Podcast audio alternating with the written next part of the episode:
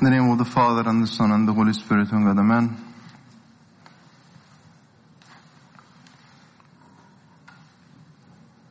Today the Church is still celebrating the feast of the Theophany. Today, if you realize, the readings are the readings of the second day of the Feast of Theophany.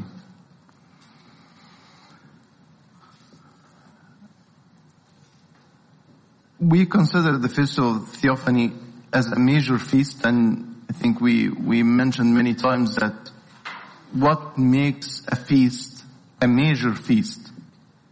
When it is related to our salvation. So when the feast is directly about our salvation, it's a major feast of our Lord Jesus Christ. Abuna David and Abuna Johanna, the day before yesterday, they elaborated on why Jesus was baptized. I want to take it a little bit from earlier. One of the biggest evidences of the truth of Christianity. Christianity is not about a book that was given by a prophet.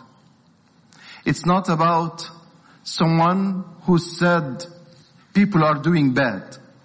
You want them to do good. Here is what you should do. Here are the commandments. Do that, don't do that. It's not about that. Christianity is the story of humanity. A history, a storyline, a narrative, or a meta-narrative. So that's why if we want to understand anything on that storyline, we need to begin from the beginning. The beginning that there is creation. And what does the creation account is saying? It says that God said, let there be. Let there be. Let there be light. Let there be firmament. Let there be the sun and the moon and all that. Let there be. And he said, for the earth, let the earth grow animals, and plants. So this is for all the creation. But when he came, when the creation account came to man, to the creation of men, of human beings, he said that very differently. He said, let us make man after our image and likeness. This is one. So men are made differently than any other creation after the image and likeness of God. Two, that man was created, or human being, Adam and Eve were created by being taken from the dust of the earth. Why? They have an earthly element. And then they got breathed into this dust. And this dust became Adam. A human soul. What does it mean that God breathed? He gave him a divine element. A breath from God. Life from God. That's why man or human being are different from all the other creation. They are higher than all creation. That's why they have authority over creation. We came as dust from the earth, and at the breath of life. An earthly element, and an element from God. That's why after the fall, what happened? What happened that death entered into the life, or into the reality of human beings. Two, they became corrupt. They became mandated, forced to do bad. Three, and I'm going to read this from, and I hope that I'm going to try to connect from the Old Testament to the New Testament how salvation was attained and and how baptism, the baptism of Christ and the descent of the Holy Spirit on him was a major part of that plan of salvation. So when Adam fell on Genesis 6, a very important verse, I hope you be attentive and listen to it. And the Lord said, my spirit shall not strive with man forever. So one of the signs of the fall, that God's spirit won't strive, won't abide. In another, the ESV translation, English Standard Version, it says, shall not abide. So the Holy Spirit is no longer staying within man. That's because of the fall. So the Spirit of God cannot, because man is fallen, is corrupt, is dying, or is dead. Okay? So what happened? The Spirit cannot strive, shall not strive in man forever. And look to what is said after that. My spirit shall not strive with man forever, for he is indeed flesh. What does it mean? He is flesh. Jasad in Arabic. Flesh. He's no longer having my spirit. He's no longer joined to me. That's why he is like a leaf that is cut from the tree. It's gonna wither and die. My spirit shall not strive. He is flesh. And see what St. Paul is saying. For therefore, St. Paul, after Christ, there is therefore now no condemnation to those who are in Christ, who do not walk according to the flesh. So, I made a huge jump. In the New Testament, St. Paul is saying, we are not condemned if we are in Christ, who do not walk according to the flesh. You are not walking according to the flesh, but according to the Spirit. You see? So, the reconciliation, the fixing of what happened to creation was by that we become in Christ, not walking according to the flesh, but according to the Spirit. And he says something very interesting later on. In the same chapter, Romans 8. So then, those who are in the flesh cannot please God. No one in the flesh cannot please God. I think that's very tough. We all have flesh. I am talking to you and I'm having flesh. And you all having flesh. But he said, no. You are not in the flesh. Because no one in the flesh can please God. So, what can we do? We are in the flesh. He said, no, you are not in the flesh. But you are not in the flesh, but in the Spirit. But in the Spirit, if indeed the Spirit of God dwells in you. So if we have the Holy Spirit, you are no longer in the flesh, you are in the Spirit. You have the Holy Spirit in you. You are joined to God. You are not in the flesh anymore. You are having the life of God forever. Is that clear? Clear? So you are no longer in the flesh. So, I know I made a big jump from the fall and my spirit shall not strive in you. You are indeed flesh. And then you are not in the flesh, but you are in the Spirit if the Spirit of God dwells on you. Okay, how this move was done? We needed someone to come and restore for us the Spirit. Who can do that? We cannot. And we have no hope to do it. Who can do it? The incarnate Son of God. He came and he was baptized. He never needed to be baptized. Why he never needed to be baptized? He's not sinful. He has no sin. Who are the people who went to Saint John the Baptist? The people who felt they are sinners, they need to be cleansed. And that's why they get into the water. And he told them, repent, for the kingdom of God is at hand. Repent. You are sinners. You need to repent. Come and wash your sins. Come into my water. I hope you repent.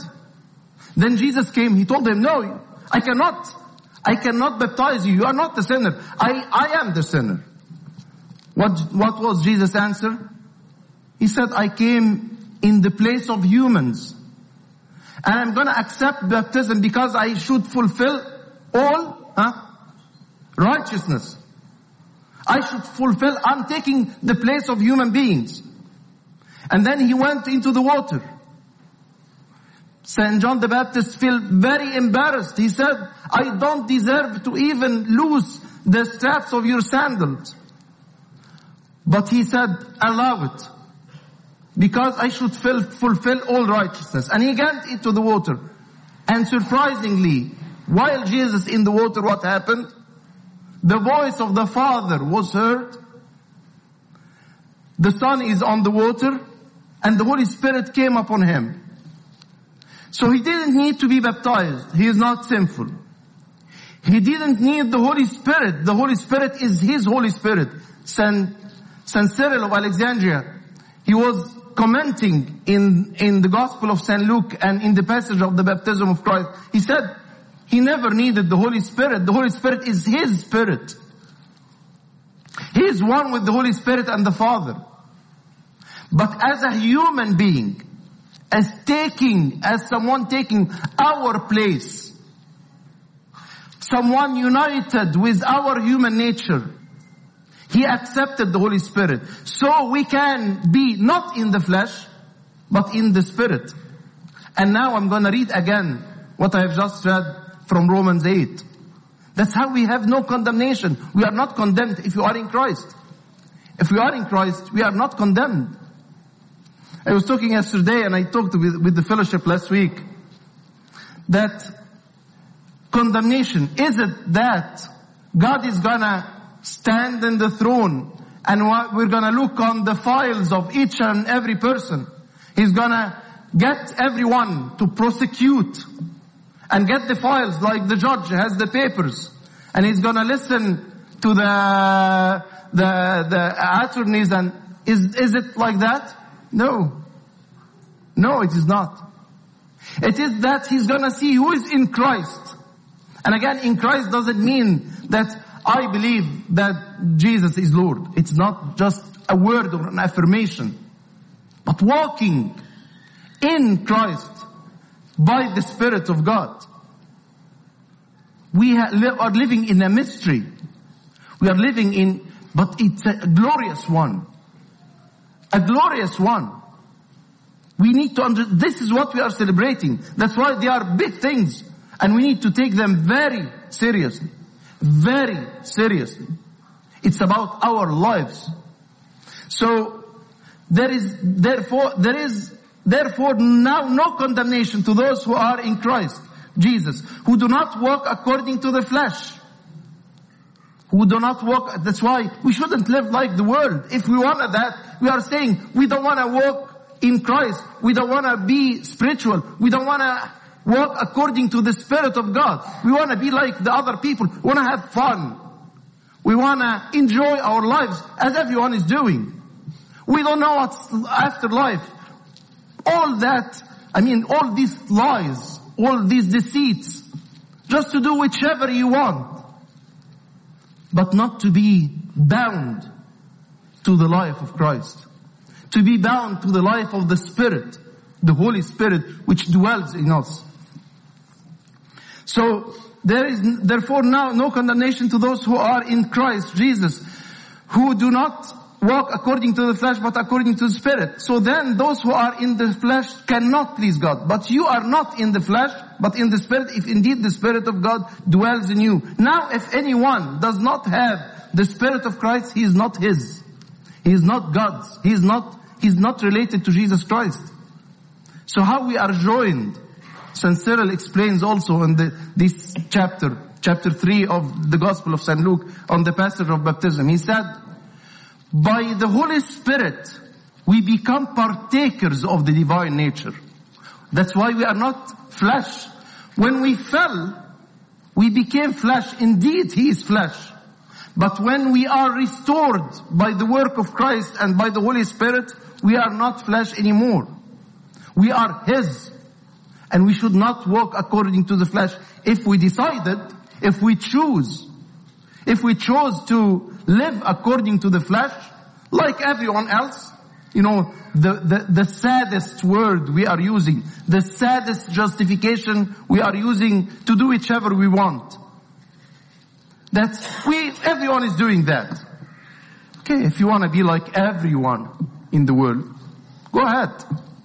The door is wide opened.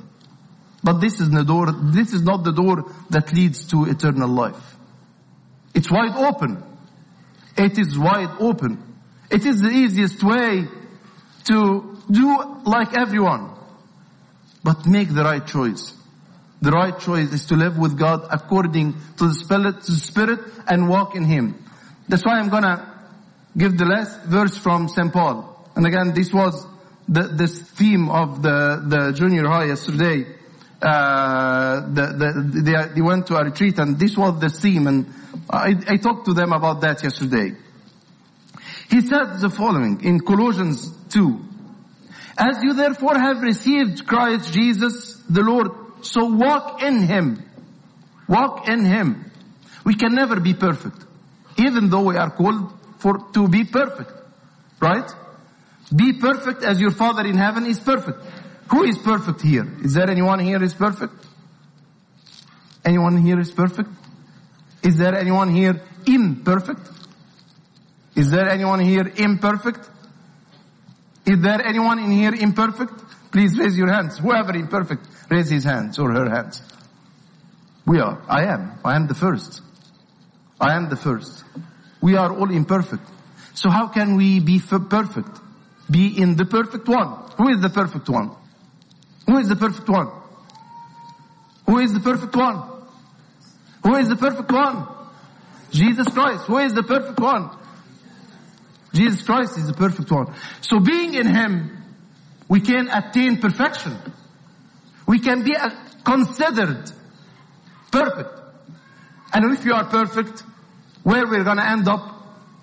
In heaven, right? Is there any other possibility? Definitely not. So we can be perfect by being in Him. That's why St. Paul said, as you therefore have received Christ Jesus the Lord, so walk in Him, rooted and built up in Him, and established in the faith, as you have been taught, abounding in it with thanksgiving. Walk in Him. So Jesus Christ, that's why He accepted the Holy Spirit to restore it for us. He didn't need it. And then when we saw Him baptized, accepting the Holy Spirit, this become a sacrament in the church, and we start doing that. And remember that baptism is not something that we did when we were little babies. This is something we should do every day through repentance, because repentance means it's a second. We call it second baptism. It means that I'm gonna die with all my sins, and I'm gonna start again today, tomorrow, yesterday, and every day. Until the last day of my life, I'm going to be doing that. Repenting. And what does it mean, repenting? I die. I leave out. I leave away all the bad life that is not pleasing to God. To walk in Christ. To walk or to be led by the Spirit. This is what Jesus accomplished in the day of baptism. He restored for us the Holy Spirit. And now it's up to us whether to abide or to obey to the Holy Spirit or obey the world. The wide opened to whoever wants to. I mean, sins are very easy. You can get it in every way, very accessible. But for the people of God, walk in Him. This is not their way. They go to the narrow gate, through the narrow gate, which leads to eternal life. Hope we think of that, and we should never live according to the flesh. we live according to the Spirit. In Christ, and glory be to God forever.